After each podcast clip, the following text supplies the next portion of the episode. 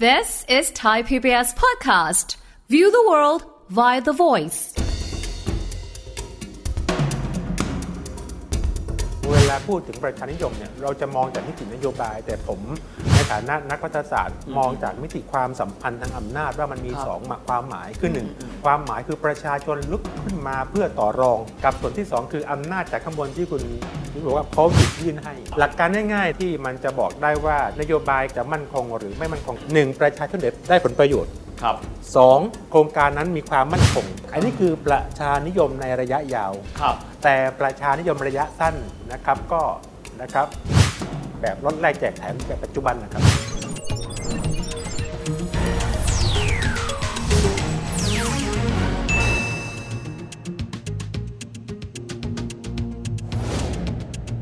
สวัสดีครับท่านผู้ชมครับ ยินดีต้อนรับเข้าสู่รายการเศรษฐกิจติดบ้านนะครับช่วงนี้เรื่องของการเลือกตั้งก็กำลังจะเข้าใกล้กันมาแล้วนะครับนโยบายที่เราจะได้ยินเป็นประจำเลย คือนโยบายที่เกี่ยวข้องกับประชานิยมครับ วันนี้จะมาคุยนะครับว่าประชานิยมบางคนก็บอกดีมาก เพราะว่าเอาใจคนส่วนใหญ่เลยทำให้ทุกคนลืมตาอ้าปากได้ แต่บางคนก็บอกว่าประชานิยมมันก็มีข้อบกพร่องของมันอยู่ วันนี้จะมาทำความเข้าใจกันนะครับในมิติของรัฐศาสตร์นะครับแล้วก็มิติทางเศรษฐศาสตร์ว่า ตกลงว่าประชานิยมคืออะไร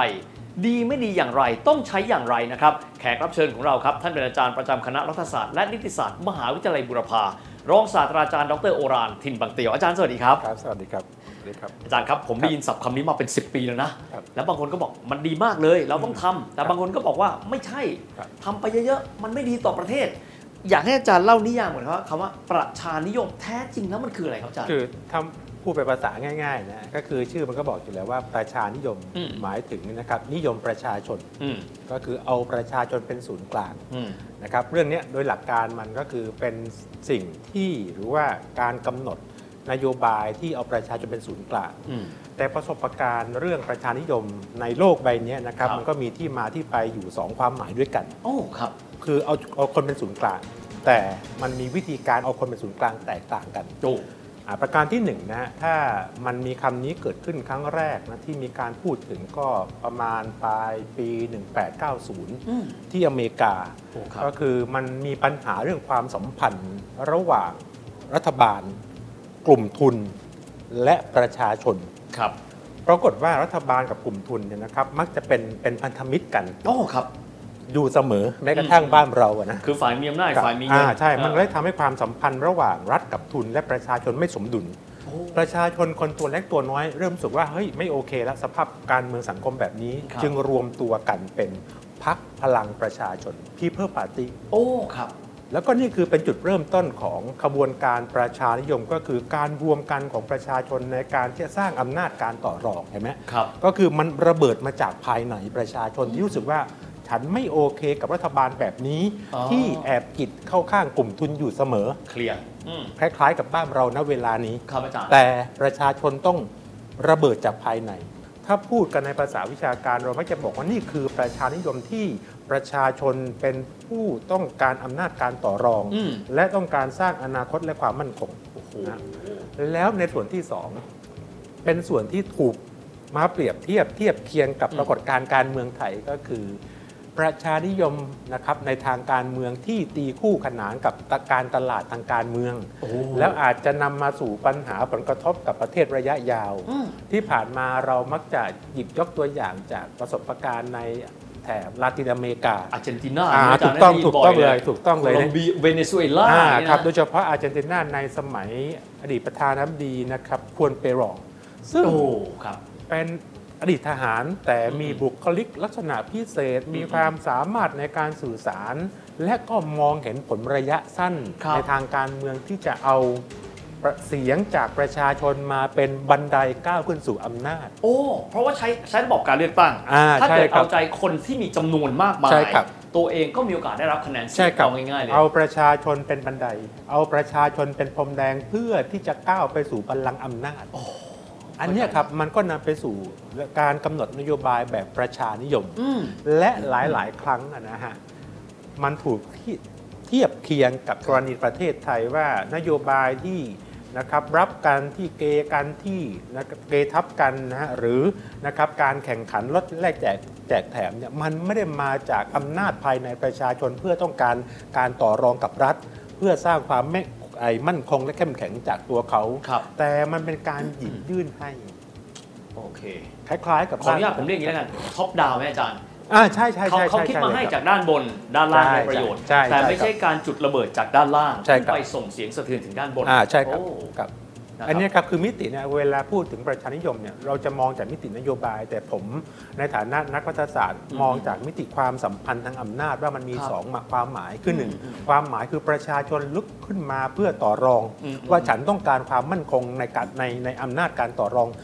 เพื่อ คนส่วนมากคือประชาชน ครับ กับส่วนที่สองคืออำนาจจากข้างบนที่คุณที่บอกว่าเขาหยิบยื่นให้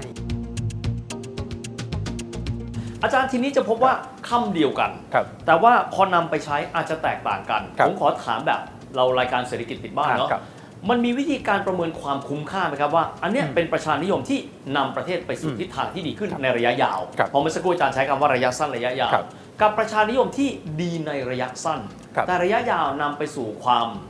ไม่ยั่งยืนครับนะครับมันมีตัววัดไหมอาจารย์ว่าประชานิยมอันเนี้ยคะแนนบวกอันเนี้ยคะแนนลบ ตัววัดนะครับที่เป็นทางการไม่มีมันต้องพิจารณารายประเด็นของนโยบายอ๋อนั้นครับอืมอืมๆอย่างเช่นนะครับนโยบายนะครับอ่าลดแลกแจกแถมอืมอืมนโยบายแก้ปัญหานะครับคนยากคนจนระยะสั้นเนี่ยอืมโดยที่ไม่เห็นที่มาที่ไปของเม็ดเงินงบประมาณ โอ้โอเคอ่าสมมติสมมุติจะว่าไม่มีจะจะใช้จ่ายเท่านี้แต่ไม่รู้ว่า รายได้เป็นเท่าไหร่ ครับ จะเอาเงินมาจากไหน ใช่ครับ เพราะที่สุดแล้วเงินที่ใช้จ่ายไปต้องมีต้นทางก่อนว่ามาจากไหน จะวนกลับมาที่ประชาชนอ๋อส่วนที่2นะครับที่มันจะบอกได้ว่าจะมั่นคงหรือไม่มั่นคงก็คือ นโยบายนั้นสร้างความเข้มแข็งกับประชาชนโดยภาพรวมหรือเปล่า อย่างเช่นทรัพย์อุดหนุนเงินไปก้อนหนึ่ง แต่เงินก้อนนี้ไม่ใช่ช่วยแค่เยียวยาความยากจนอืม สำหรับชาวบ้านประชาชนแต่ทำอย่างไรให้เงินก้อนเนี้ยมันสามารถกลายเป็นกองทุน กลายเป็นธนาคาร กลายเป็นสวัสดิการเพื่อที่จะดูแลเขาระยะยาวเห็นไหมมันทำให้เขามีอำนาจขึ้นมาโอ้ครับอันนี้คือประชานิยมในระยะยาวครับ แต่ประชานิยมระยะสั้นนะครับก็นะครับ แบบลดแลกแจกแถมแบบปัจจุบันนะครับ คือครับเราไม่รู้ว่า ในท้ายที่สุดจะหาเงินมาจากที่ไหนอ๋อเราไม่รู้ว่าแล้วจะยังไงต่อถ้าหมดโครงการนี้หมดรถนี้ไป หมดนะครับสวัสดิการนี้ไปจะยังไงต่อครับคือทุกคนไม่รู้อนาคต นี่คืออืมสิ่งที่อันตรายมากกับการดำเนินนโยบายในประเทศเรา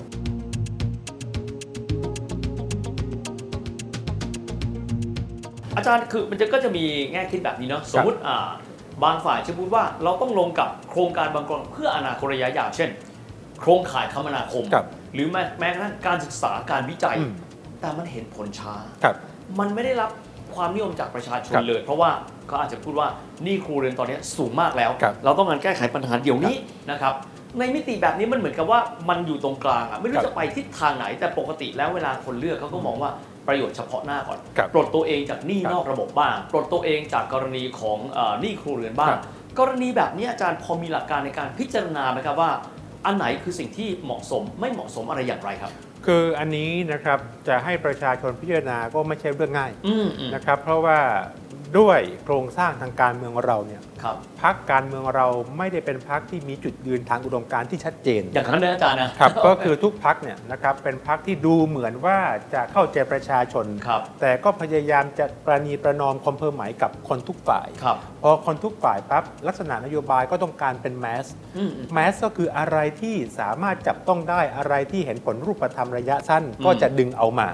แต่ถ้าเป็นนโยบายระยะยาวโครงสร้างพื้นฐานการศึกษาสวัสดิการสังคมการวิจัยมันเลยนะอ่ามันเหมือนกับเป็นการปลูกต้นไม้กว่าจะออกดอกผล 5 ปี 10 ปี ครับ ซึ่งอาจจะทำให้การรับรู้นั้นน้อย ทุกคนอืมก็ทำเป็นตลาดการเมืองก็คืออะไรที่ได้ผลระยะสั้น สร้างกระแสระยะสั้นก็เก็บเกี่ยวเอา โอ้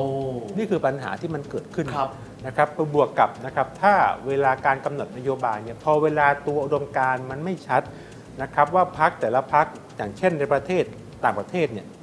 อุดมการณ์เขาชัดว่าเขาเป็นอุดมการณ์แบบไหนพักอืมคอนเซอร์เวทีฟพักที่เป็นอนุรักษ์นิยมเขาก็จะมีนโยบายอนุรักษ์นิยมของเขาอ๋อแต่ก็ทำให้มันทันสมัยคือครับประชาชนจะรับรู้ได้อย่างต่อเนื่องอ่าพักที่เป็นแนวเสรีนิยมก็จะส่งเสริมการตลาดส่งเสริมสวัสดิการส่งเสริมการแข่งขัน ทุกคนก็จะรู้แนวของเขาอืมอืมหรือพักกลุ่มแรงงานครับก็จะเน้นเรื่องแรงงานเรื่องความเสมอภาคอืมคือทุกคนจะรู้เห็น แต่บ้านเรามันมีอุดมการณ์แบบนี้ ทุกคนเหมือนกันหมดเลยครับอาจารย์ คือใช่เพราะทุกคนเหมือนกันหมดทุกคนก็ต้องการเอาตลาดการเมืองเฉพาะหน้า เฉพาะหน้าคือชนะการเลือกตั้งครั้งใช่ต่อครับไปใช่ครับ แล้วก็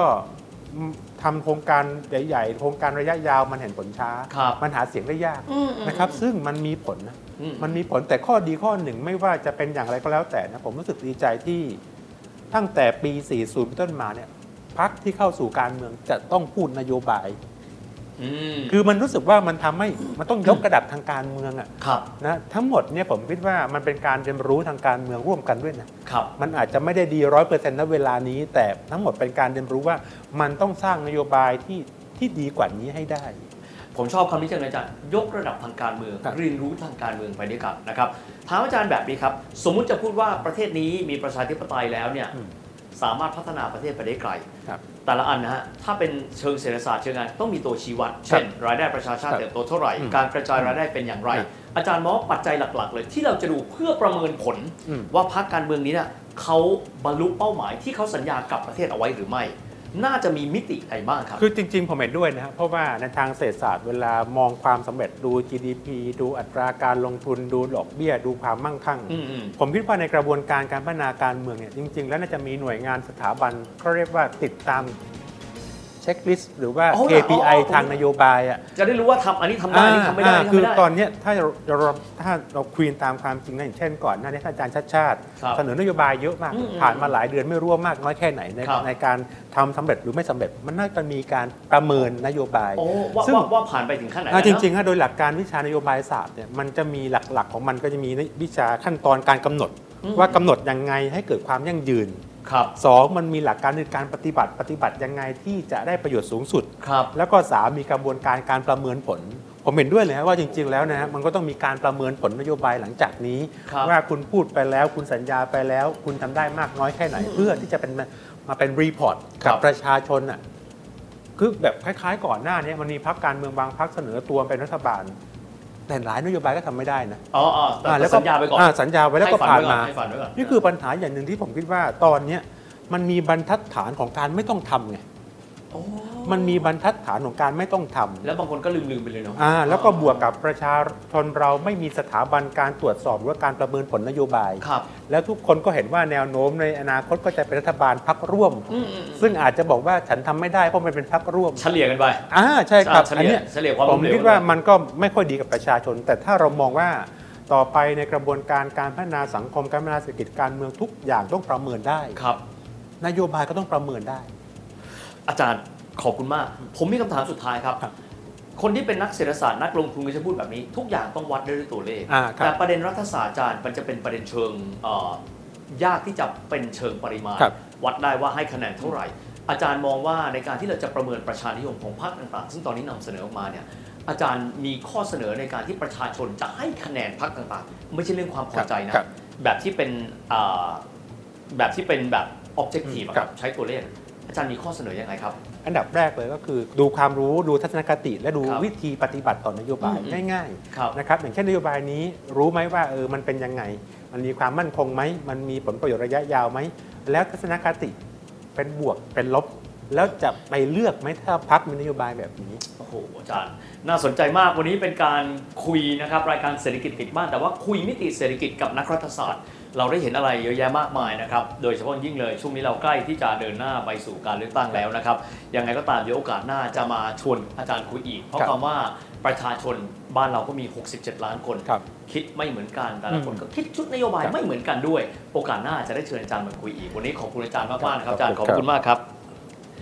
เอาละครับจะเดินหน้าเข้าไปสู่การเลือกตั้งผมว่าสำคัญมากๆ คือเรื่องของการรู้เท่าทันนโยบายต่างๆ โดยเฉพาะนโยบายประชานิยม ซึ่งบางครั้งไม่ง่ายที่ว่าจะมีตัวชี้วัดที่เป็นเชิงปริมาณ ทีนี้ก็ขึ้นอยู่กับแต่ละคนแต่ละคนแล้วครับ 67 ล้านคนเราอยากเห็นประเทศเราเดินหน้าไปอย่างไรสำหรับวันนี้เวลาของรายการเรานะครับเศรษฐกิจติดบ้านก็จบลงแล้ว แล้วพบกันในโอกาสหน้า สวัสดีครับ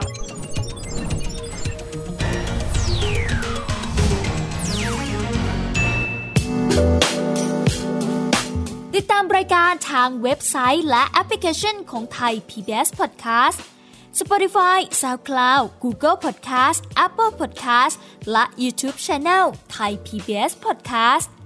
Thai PBS podcast. View the world via the voice.